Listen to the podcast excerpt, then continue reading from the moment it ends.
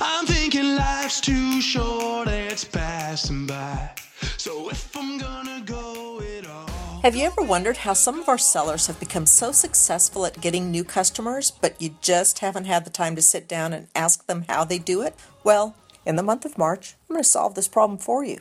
We've interviewed some of our most successful new business sellers and created a series of podcasts where they share their tips. These podcasts are short, or about 10 minutes each, and they hit on topics such as finding new leads, getting appointments, overcoming objections, and closing the sale with a new customer.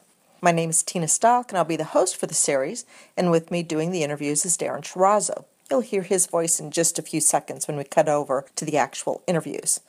And so, welcome to our series, Getting New Business. And yeah, I just made a dramatic pause as though I was going to play some inspirational music, but today, due to time constraints, we're just going to dive right into the interviews. Today's topic is where do you find new leads and how do you get that first appointment? Our first guest is Anthony Torres. He's the digital sales executive in Orange County, California. And let me just set the stage for you. Although Anthony has been with our company for less than a year, in his words, Anthony's been selling search since search began. And I think you'll agree that his experience shows when he shares his approach to finding new leads and getting that first appointment. Anthony, tell us a little bit about where and how you find new leads. I try to keep it simple in, in this respect, and it's just my mindset, my approach. I'm just purely activity driven. So when I talk about act, being activity driven, I have a blend of activity that I do on an ongoing basis. It's daily, it's weekly, it's moment to moment. I call my MGL leads every 2 days. I make sure I disposition them. I make notes. I use the CP3 tool when I'm engaged with a client on a MGL call um, where I'm sharing information about the volume of traffic that's coming in. So I'm trying to uh, pique their interest, not just pique their interest, but to show them how YP.com can actually deliver them the clients they need to reach their monthly financial objectives so they can keep their doors open. The other thing I do, I, I do a lot of walk-in. I just did a walk-in, a door swinging. I sold a client $1,800. I'm just not one and done when I do a walk in, I focus on farming an area. Uh, one of the things that reps will find out is as they're farming an area, what biz, small and medium-sized business owners are concerned about is because they're getting hit all, hit up all the time by people walking in and out of their doors. But what happens is somebody will walk in and then they won't follow up. So what a business person really wants to know is they want to know, hey, look, is this a one and done? Am I going to see you again after you sell me something or what?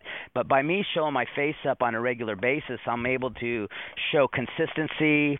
I'm able to give them new information and exchange information, and and that's shared by having just simple dialogue and speaking the language of their industry with them.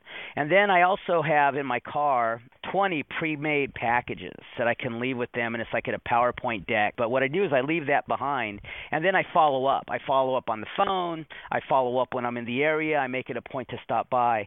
So I do the MGL leads. I do walk-ins. I farm an area, so I'm consistent, and that's what really people want to see is they want to see consistency. Another thing is that I do is I do like when I'm walking an area, if I see newspapers or if I see flyers or if I see postcards, I pick them up and I'll come back to the office and I'll call them, or I might call them from my car. Uh, this is an activity-driven business. We have the right activity with the right conversation. We know it's going to bear fruit. So that's basically what I do. I try to keep it really simple. When you're trying to get an appointment with somebody, what do you say to get that appointment? This is what I say on every call. Every call without without fail. I say, "Hey, look, I don't know if you're aware of this, but we get thousands of searches every month on just YP.com alone from people who are looking for your services. It's really simple, it's not anything complex. If you give me 15 minutes of your time, I'll show you the traffic, I'll show you where it's coming from, and I'll show you how we can put you in a position to get a good share of those phone calls so you have an opportunity to win new clients and gain market share. Can I have 15 minutes of your time? Is Tuesday better for you or is Wednesday? And that's, that's awesome. It. I love the way you close it. It's almost like you're closing the appointment, then you go out to that appointment and you close the deal. Our next interview is with Johnny Mathis. He's a new media executive in Houston, Texas, which I think you're going to figure out when you hear his Texas drawl. And if Anthony's success can be attributed to being activity based, it's fair to say that Johnny attributes his success to being embedded in a business community and enthusiastically presenting data to a potential customer, showing them why they need to advertise.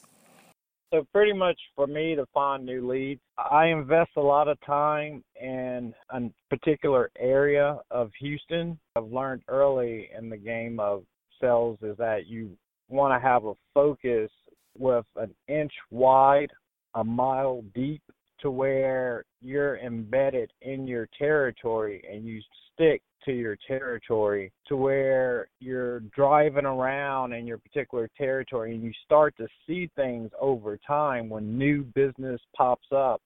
I'm pretty much there before anybody else is there to try to offer any type of services. That's my that's usually my goal. And I go up and down the streets, I stop in the places, new places, places because businesses are uh, you know, they go out of business, they open up, I just don't drive just looking straight in, with the car in front of me. I look with my head going left to right, swivel, and looking for potential people that I can actually go in and talk to and let them know, hey, look, I just left so and so. I work with so and so. I work with your neighbor. I work with the guy across the street. I work with this person. And I introduce myself to them to where they kind of feel that I'm embedded into that neighborhood. And so that's how I personally find my leads. Johnny, what do you say to score an appointment? My approach is to come off because of the experts. So it first starts off with your knowledge. You really do need to know the product and know the market. You do have to have some type of passion about what you're doing. So when they see that in you to where you're not just someone, hey, what you like to advertise?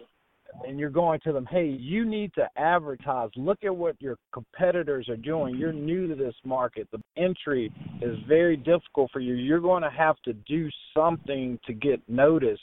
When I'm coming in, I'm showing them reports from SpyFu, actual data, printed out documents showing them proof of what I've researched to let them know that you know, hey, look, I, I spent time on this. I'm passionate about this. I want to see you succeed, and these are the steps to do it. So that that's pretty much how I um, approach my appointments. Over the next few weeks, you'll hear more from both of these sellers, but for now, thank you. And remember, selling new helps you grow your earnings and helps these new customers to grow their business. It's a win win for everyone. Have a great day. Bye bye.